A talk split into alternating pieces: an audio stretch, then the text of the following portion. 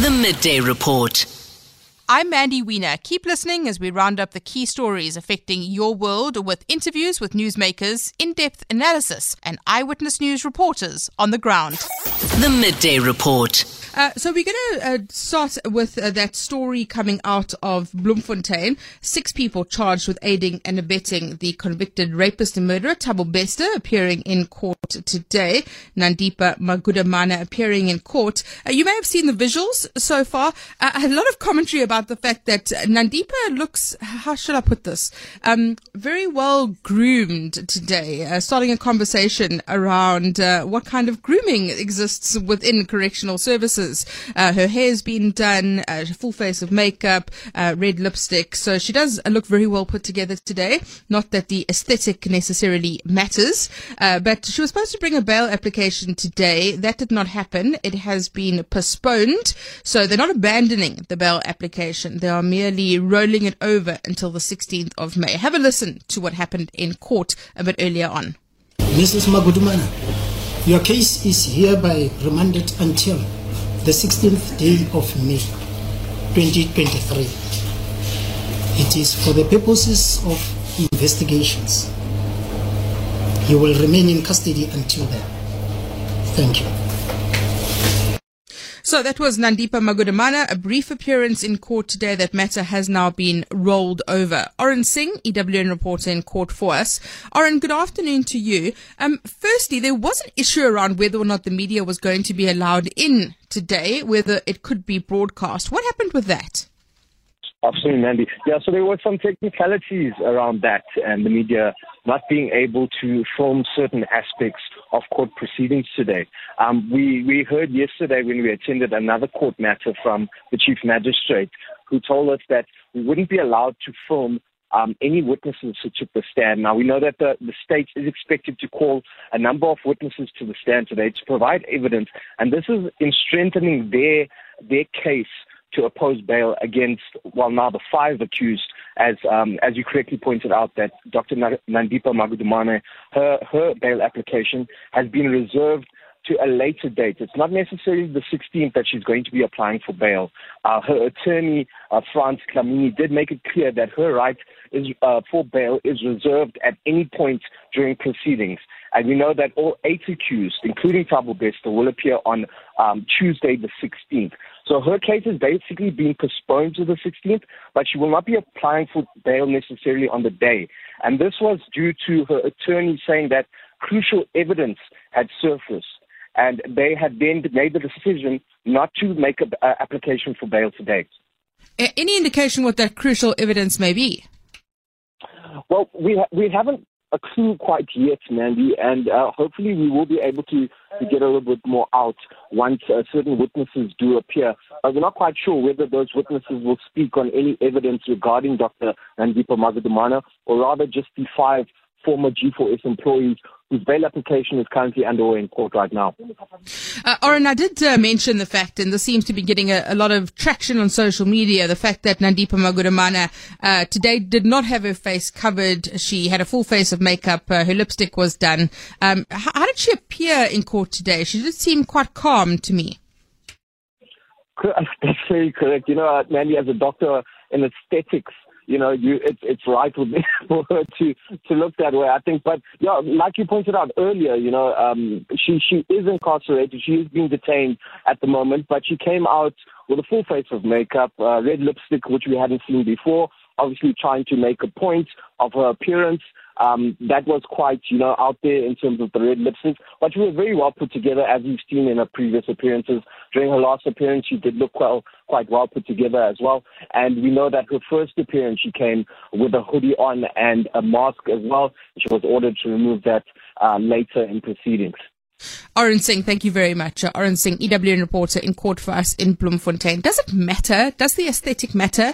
Uh, considering that she is an aesthetics doctor, uh, people are interested in how she looks? Uh, there's a conversation around uh, whether or not this is uh, something that should be happening within correctional services or not. Is it something that we shouldn't even be discussing today? Is it irrelevant? Be it as it may, Dr. Nandipha Magudumana appearing in court today. She was supposed to bring a bail application. That matter has now been rolled over to the 16th of May. Her lawyer saying that uh, new evidence has emerged. We don't know what that new evidence is, that material that has come to light, which needs to be ventilated. The Midday Report. Well, let's stay in the courts now with the Senzo Meyiwa trial. Mtoko Mthokozisi Thwala, Meyiwa's close friend, back on the witness stand for cross-examination today. Uh, so remember, uh, the various accused advocates have an opportunity to cross-examine the witness. So it's the third defense lawyer that has been cross-examining today. Advocate Charles Mnisi, the lawyer for accused number three, Mthobisi Mncube, cross-examining, uh, cross-examining about, uh, about previous te- testimony relating to Kelly Khumalo. Have a listen. And further on, the state will still call Ukeli herself. And she'll come and tell this court, we're now with Kelly. This is what Kelly would come and tell this court. Kelly would come and tell this court that in the heat of what was happening there, she saw her mom struggling with a second suspect.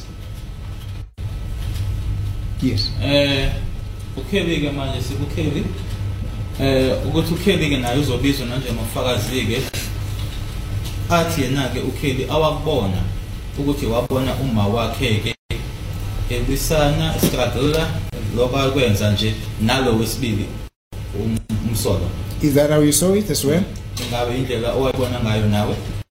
Indlela engibone ngayo indlela engiyishilo. So Thank you. ngize ngikhulume into lento ngiyishilo enkantolo what I spoke of, uh, what I saw is that which I said. I would then not uh, say what she's what she saw. She would come herself and uh, say it in court. And further on, Kelly would come and tell this court that Senzo, Ntogo, meaning yourself, and Mr. Madlala were busy struggling with the gunman. aqhubeke-ke ukelly noma aze ukuthi usenzo umthoko esho wena-ke kanye nomadlala bona-ke babelwisana-ke noma bestruggle no-gunman Is this how it happened? kube ingabe ngakwenzekanga kanjalo ukuthi kwenzeke kanjani kodwa yena izozizela la enkantolo To me, it didn't happen like that. I've already uh, mentioned or told the court as to how it happened, but she will come and say it herself in court. Advocate Charles Mnisi, the lawyer for accused number three, Mthobisi Mncube, cross-examining, uh, cross-examining uh, the witness about Kelly Khumalo's testimony. Kgomotso Modise, EWN reporter in court for us. Kgomotso, uh, pick up there uh, where that audio left off. So obviously different versions being presented to the court about what actually happened in the house with the intruders.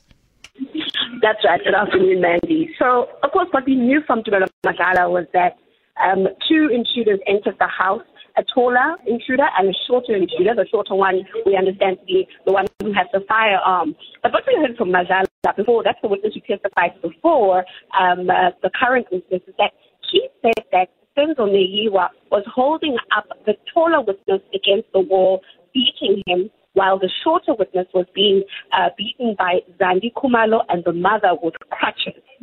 Uh, but now today, and actually from last week, we've been hearing from witnesses currently on the stand that Senzo Meyiwa, the mother, Kelly Khumalo's mother, Kelly Khumalo, as well as Zandi, were all beating one witness, and that is the gunman. And so Advocate Charles Mnisi has really been, you know, staying on that point, pointing out how not only does Tumelo Madlala, but also Kelly Khumalo and Longwe in their statements also corroborate what Tumelo's been saying, that there was a taller witness and a, a taller intruder, and that taller intruder is the one that Senzo was beating up. Of course, there's clear contradictions in those versions. The question that's being asked is which uh, intruder was Senzo beating, beating, and which intruder did the, uh, mother and Zandi uh, start assaulting as well with the crutches. Today we heard um, the witness that is currently on the stand, that is Ntokozi Thwala, saying that he can see the contradictions. He's conceded that it's clear that their versions are not the same. He's even gone as far as amending his version from time to time, Mandy. At some point, he lowered his voice and he said, actually, the second witness the second intruder was there. And once the interpreter, um, you know, took a break, he needed to drink some water. The interpreter asked him to repeat it, and then he changed the statement again, swinging from one version to another, Hmm. Saying no, he doesn't remember to see, doesn't remember seeing the second intruder. So it's been very interesting today here in court as he's impressed by Mnisi on which intruder was where and who was beating which intruder at what point. Of course, the state advocate, George Baloyi, wouldn't allow this to continue. He stood up to object and he said, it's not fair that the defense is questioning uh, Thwala on an event that happened at a different time to that which Tumelo Madlala was speaking about. But I can tell you, Mandy, that this is exactly the same time. That is the point where there was that fight or scuffle or wrestle in the kitchen, according to all the people that were in the house. Kgomotso, thank you. Kgomotso Modise, EWN reporter. So where then does that leave the credibility of Mthokozisi Thwala, who uh, is the, the witness currently on the stand? Well, let's have a listen into what's happening right now in the Senzo Meyiwa trial, uh, with Thwala still under cross-examination, and the sound is courtesy of the SABC. What I said was that the words cell phones and money are English words, but the person who uttered those words was not a white person. and that's when ngirefere ukuthi lo muntu osho lonto umuntu owayekhuluma engasho kahle ukuthi Zulu Sotho kodwa mainly towards isiZulu And then that's when I then said that the person who uttered those words is a Zulu, uh, Sotho speaking person, but more towards is, is Zulu. No, you are not understanding where I'm coming from. The background of the question I'm posing to you. Maybe I must repeat this. The person you are referring to was saying these words in English. Is that what you are saying? Okushoyo ukuthi umuntu uh, ngathi kusho lokhu wakusho ngesingisi. amagama ayengesingisi kodwa ukukhuluma kwakhe wamuza ukuthi umuntu owumZulu lo or umchazela kanjalo ke Uh, yes, the words were uttered, were said in English, but according to how, uh, I'll be corrected if I'm but according to how they taken from what the witness saying, my lord, the accent of the person, you could hear that this person is Zulu. As you can hear there, Mthokozisi Thwala, Senzo Meyiwa's close friend, under cross-examination. The Midday Report. Okay, technical gremlin still with us, so we're going to move on and stay in the courts actually, uh, because we're going to go to the case that we were covering yesterday in the Alice Magistrates Court, and that is um, the accused who are currently appearing in court relating to those various murders relating to Fort Hare University, and it's emerged that uh, a bounty of five million rand was up for stakes for whoever killed the University of Fort Hare Vice Chancellor, Professor Sakhela Buhlungu. Uh, so that is all uh, appearing at the moment in the Alice Magistrates Court. Siphosethu Booi, Newzroom Afrika reporter, is in the Alice Magistrates Court. Siphosethu, good afternoon to you. Thank you very much for your time. Load shedding has delayed the start there. What are we expecting to happen today? Well, good um, afternoon to you, Mandy, and to the rest of the 702 listeners. And you're quite correct, but the magistrate court that we are currently in, it was moved from Alice, you remember, because of the capacity of that particular court. It was too small to accommodate the number of people uh, that were actually going to be um, attending to the court proceedings. So we are in Dimbaza currently. So because of load shedding, we are now currently waiting to hear uh, the third accused um, attorney, uh, Mr. Uh, Wanini Kuza. His lawyer will take to the stand today to give his uh, oral evidence, evidence or testimony, rather, with regards to why he should uh, be uh, let out on bail. Of course, yesterday we heard accused number uh, two, uh, Mr. Olombula, accused number four, uh, which is Mtobi Dlamini as well as in Mtobi uh, Kanyile. All of them are stated their acts in terms of why they feel they are eligible for bail. And of course, the state prosecutor saying that uh, whether they're inside or outside it will make no difference, especially to Mr. Mtobi Dlamini or Kanyile, rather, who kept emphasizing the fact that he has five children. Two are still on the way. Two of his girlfriends are currently pregnant, while three um, of them are still waiting for him to come home because he's the sole breadwinner at home. So today we're expecting Mr. Wanile Kuva's attorney to read out his oral uh, evidence today to the court and state why he should also be eligible for bail mandate. Sipho Siphosethu, what, what have we learnt in court this week about the hit list that apparently existed around Fort Hare University? Uh, uh, I understand a hit list with names and photographs of 13 university officials, including the VC, Buhlungu, and his deputy. Uh, this is all part of the state's uh, evidence that's been submitted. That's quite correct, Mandy. And uh, from what we understand also is the fact that Bongani Peter, Sicelo Mbulawe, accused number two, and accused number three, Wanini Kruger, these are all uh, people that used to work for the institution. And um, basically, they're the ones that hired accused number four and number five, uh, um, Toby Zanile and um, Toby Sikhanile.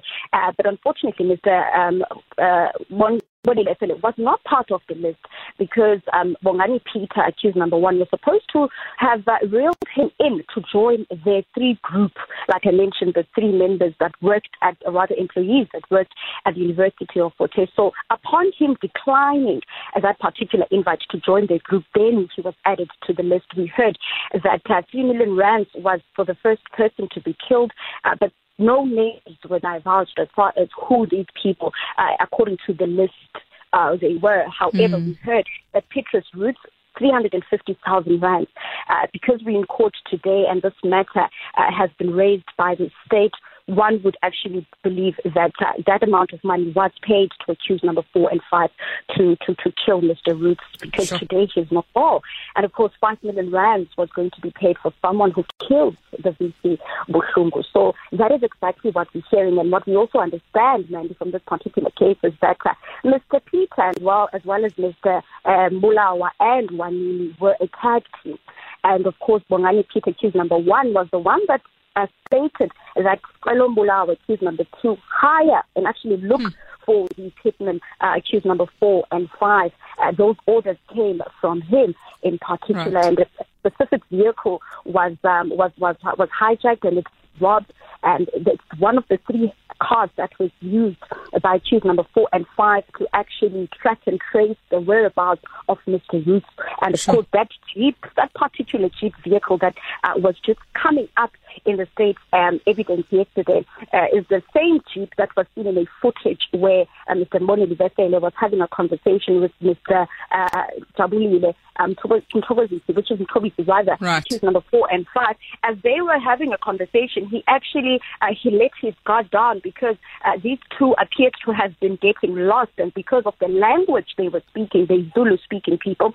So he probably thought these are people mm. that actually were, were getting lost, and that's how she was assassinated. He was shot there, and we also understand that his firearm was with him when he passed away, Mandy. Siphosethu, thank you so much. Siphosethu Booi, Newzroom Afrika reporter in court there where those five people are appearing in connection with uh, the, the, the shootings, the murders in Fort Hare University. Isn't it remarkable that the cost of life 350,000 rand for, for one person to be killed, but for another person it's 5 million rand. How do you determine what the bounty is on someone's head? The Midday Report.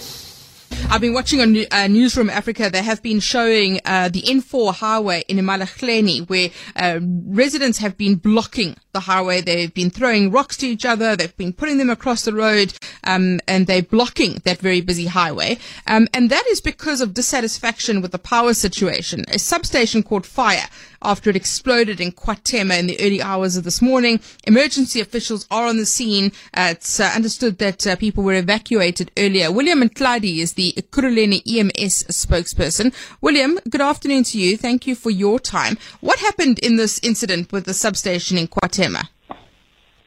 Uh, good afternoon. Um, thanks for the opportunity. Uh, yes, uh, uh, one can confirm that now a substation uh, caught alight in the morning. Uh, uh, we received a call around about 4.30 after the security guard activated us. local firefighters from KwaThema, assisted by Springs and the surrounding other fire stations, responded swiftly to the scene. And on arrival, they found a panel house being well alight uh, and apparently it was due to the effect of uh, the power which was off from 12 o'clock towards 4 o'clock. And when the power was reinstated 4 o'clock, that's when the explosion took place. So we managed to contain the fire and extinguish it and save uh, one of the transformers, but uh, there was an extensive damage on the structure itself. So fortunately, there wasn't any casualties. Uh, at the time, and uh, we managed to, to extinguish the entire blaze and hand it over to electrical and electrician technicians for further investigations. Okay, I know that this isn't your, your domain, William, but uh, is the situation still that large areas are without power then as a result of what happened? Yes, uh, when we, we also uh, engaged with the electricians on site, they mentioned that now uh, basically the, the, the, bigger part of uh, KwaThema and other surrounding areas like Selcourt, uh, they're basically out of power as we speak. So uh, up until they do what you call investigation and uh, reconnection or re-energizing of uh, those panels, so that means the community will stay and uh, the, the substation will stay without uh, any any power. I've also been watching the, the N4 highway. It looks like uh, that's been disrupted. Is that something that EMS is, is watching, or is that uh, EMPD uh, that are keeping an eye on that? Yeah, in terms of uh, maybe uh, the the the riots, if I can say that, it becomes the, the, the domain of the EMPD. William, thank you so much. William and Claudia, Ekurhuleni EMS spokesperson, explaining to us what happened with that substation that caught fire in the early hours of this morning in KwaThema. As I mentioned, uh, that means that residents are now without power, um, and they're not going to get power for for a while uh, because of what happened. So there are protests taking place on the N4 highway. We are trying to get in touch with the EMPD just to get a sense of what the situation is uh, out there in the uh, area. The midday report. Uh, let's have a look at the situation at the Cape Peninsula University uh, because, uh, according to reports, operations have now been postponed. Protests happening there by students. Reports that buildings have been torched. Cars were set alight overnight as well at the Bellville campus, which means that the institution is closed all of its campuses indefinitely. Uh, all operations ceasing with immediate effect this morning. The university issuing a directive for all residents to be vacated by tomorrow afternoon. Melekaya Zagagana, EWN reporter, is following the story for us. So Melekaya, good afternoon to you. What is at the heart of this? What are the students saying about why these protests are taking place? Well, according to the students, um, Mandy, uh, this started on Monday evening, uh, where an announcement by NSFAS was made at the beginning of this year um, that students that are um, doing courses that are less than 60 credits um, will not be funded for a living allowance, um, accommodation, and also personal care. They will only get um, uh, the, the, the study material allowances. So, what has happened overnight now? As I mentioned, there are reports that cars have been set alight, buildings have been torched. What is the latest that we know? Um, at the moment, the institution has been closed, um, according to the management. Uh, the, the, the, the academic program has been stopped uh, until further notice. The students have been ordered to leave um, the, the premises um, by tomorrow, which is those that are living in the, in the institution's residences must leave by tomorrow at 4 p.m. So currently there is a meeting that is going on between the university management and the SRC um, to actually find a way forward to the situation.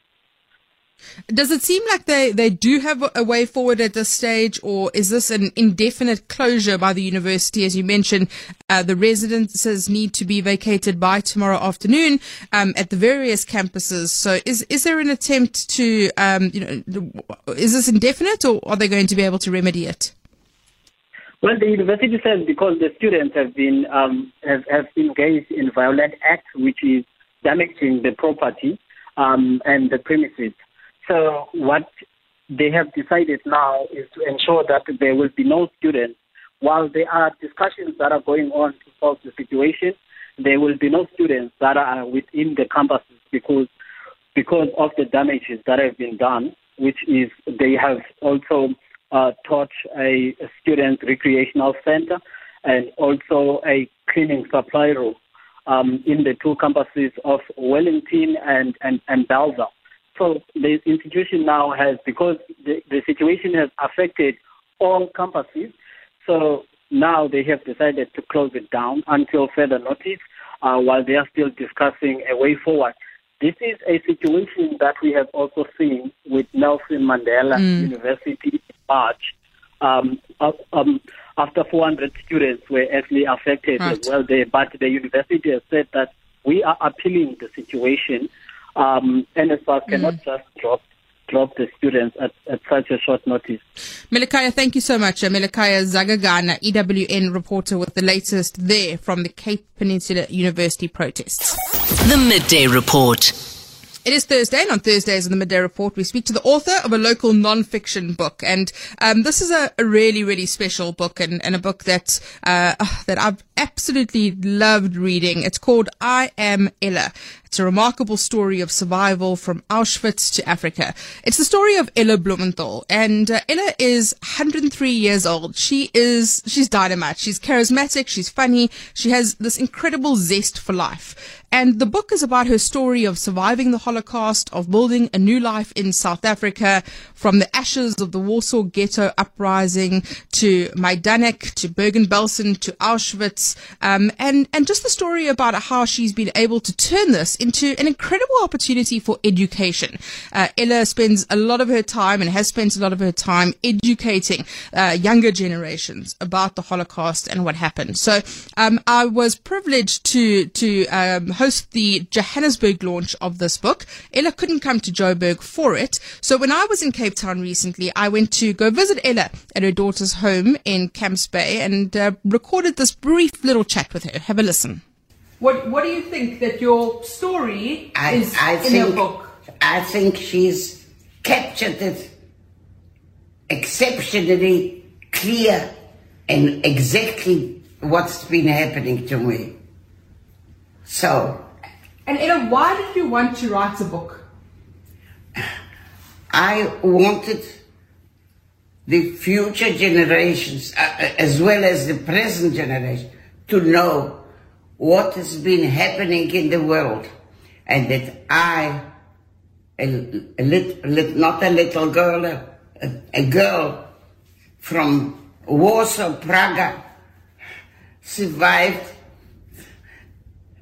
the, the ghetto and then afterwards uh, my Majdanek and and and then Auschwitz, which was mm.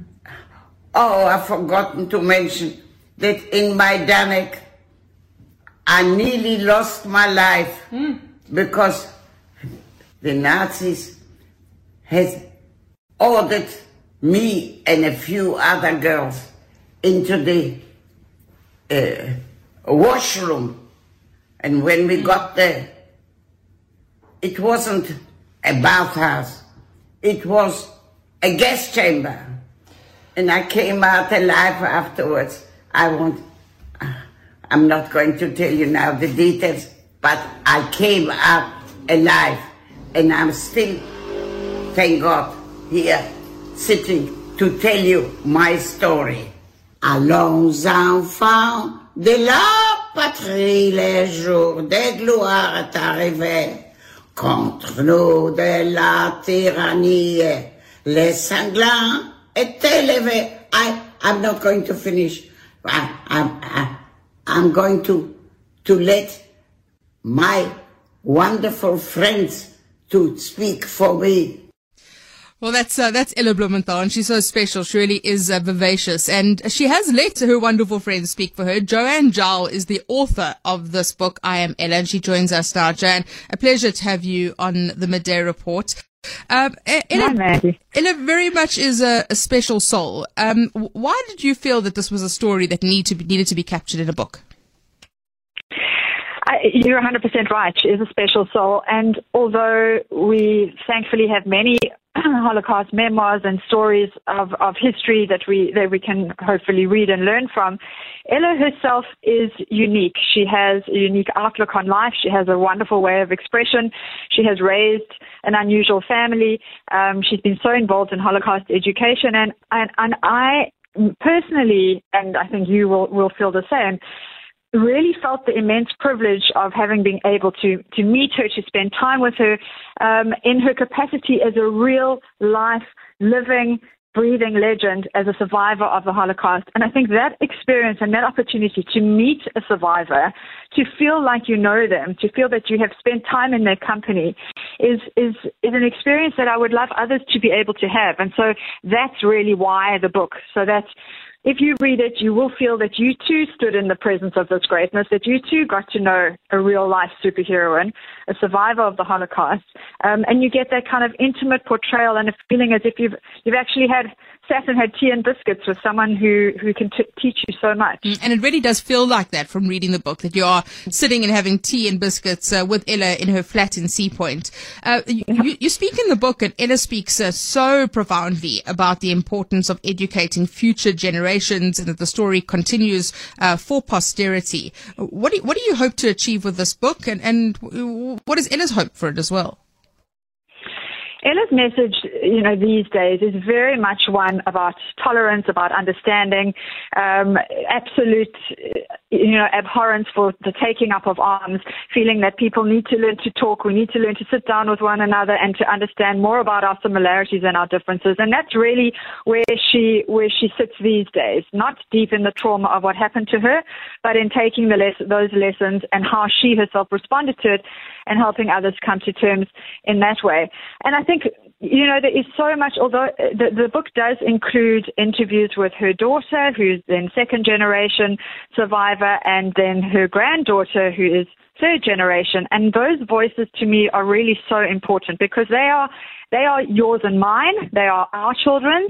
They are ways for us who were not there during the time of the war um, to really understand and engage and, and really spread the mm. word of tolerance and, and, and understanding that Ella so badly wants to, to get out there. And, and really that the world should not forget, should not forget what happened to, to six million Jews and, and, and millions of others in, in the trauma of the, the Second World War. Um, and that we can take the lessons forward to, to younger generations who I really do hope read this book. Um, and if not, them themselves and ha- perhaps their parents read it to them. Um, and then feel themselves that they've met a, met a survivor. And that really is the power of Ella's positive outlook. The fact that she doesn't wallow uh, in what happened to her, but that she she is so positive. She's so vivacious. Um. She she is so uh, in in love with life, and, and that really comes across, yeah. Joe. It really does. I mean, she, there's there's a, there's a line from the book that I think people so so hold on to and remember where um, where she's where her great granddaughter talks about the fact that Ella never sleeps with her curtains closed. She sleeps with her curtains open so that she can see the sh- sunshine every day because she's so grateful for every single day that she has, you know, living and on earth. And, you know, at the end of the day, she's a really mischievous, naughty, mm-hmm. funny human being mm-hmm. who's, who's vivacious, infectious vivaciousness, I think has been a, a mark of her personality since she was a little girl yeah. and which she's never lost. And so, so when people do meet her and encounter her, including through the book, um, they are so surprised by the amount of joy and life that exudes from this woman and from the story, which, you know, at face value you expect to be a traumatic Holocaust story, and you realize that the vast majority of the story mm. is really one about how to live life, how to embrace it, how, how to laugh at it, um, and how to make the most of it, of every single day and, with your curtains open. And we could all do a bit more of that. Joe, thank you so much. Joanne Jowell, the author of the book. It is called I Am Ella. It's a remarkable story of survival from Auschwitz to Africa. The Midday Report. That's a wrap of the day's news. Don't forget you can catch the full midday report live on 702 and Cape Talk via our streams on YouTube and our website 702.co.za and capetalk.co.za. Keep checking in for updates from my colleagues at Eyewitness News. Till the next time, I'm Mandy Wiener. Latest news, breaking stories, expert analysis. All you need to know. This is the Midday Report.